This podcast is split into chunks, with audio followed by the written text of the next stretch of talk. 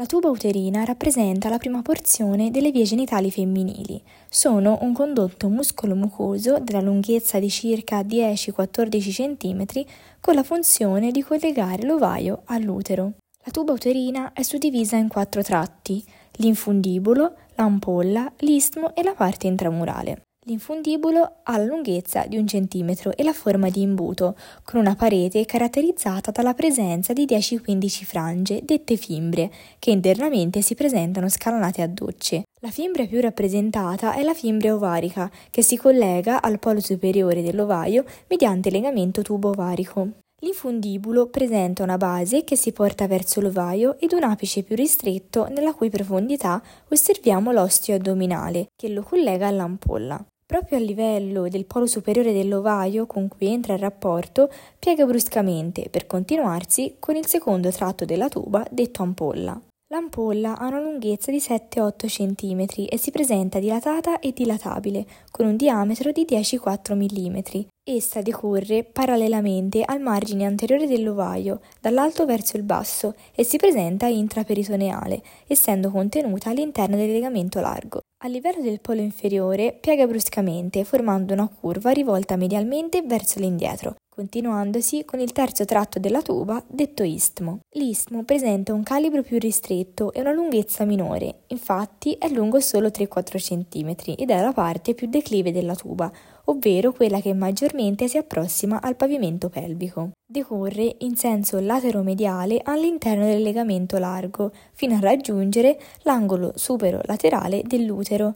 Qui si continua con la parte intramurale, che rappresenta l'ultimo tratto della tuba lungo un centimetro. È detto intramurale proprio perché attraversa lo spessore della parete uterina e si apre nella cavità uterina mediante l'osteo uterino con diametro di un centimetro. Questa parte è l'unica non rivestita da peritoneo, infatti la restante parte è rivestita dal legamento largo della tuba e si presenta intraperitoneale e quindi mobile. Sezionando la tuba notiamo che non presenta una superficie interna liscia, infatti presenta delle pieghe parallele all'asse longitudinale della tuba. A seconda del tratto descritto, le pieghe presentano uno sviluppo diverso, infatti nell'infundibolo si trovano pieghe a livello di ogni fimbra.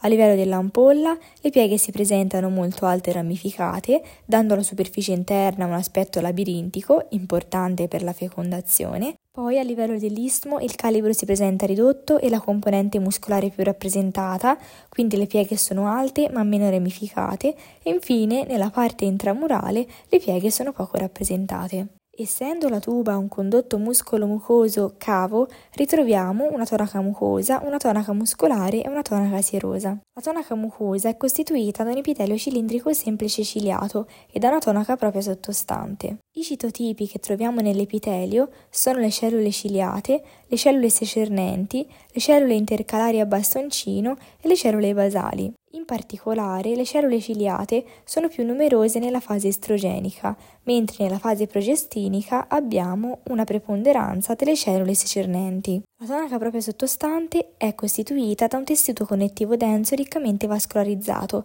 privo di ghiandole, che forma l'asse delle pieghe della tuba. La tonaca propria poggia sulla tonaca muscolare, costituita da due strati di muscolatura liscia ad andamento spiraliforme. Infine troviamo una tonaca sierosa, che riveste quasi completamente la tuba, ad eccezione della parte intramurale.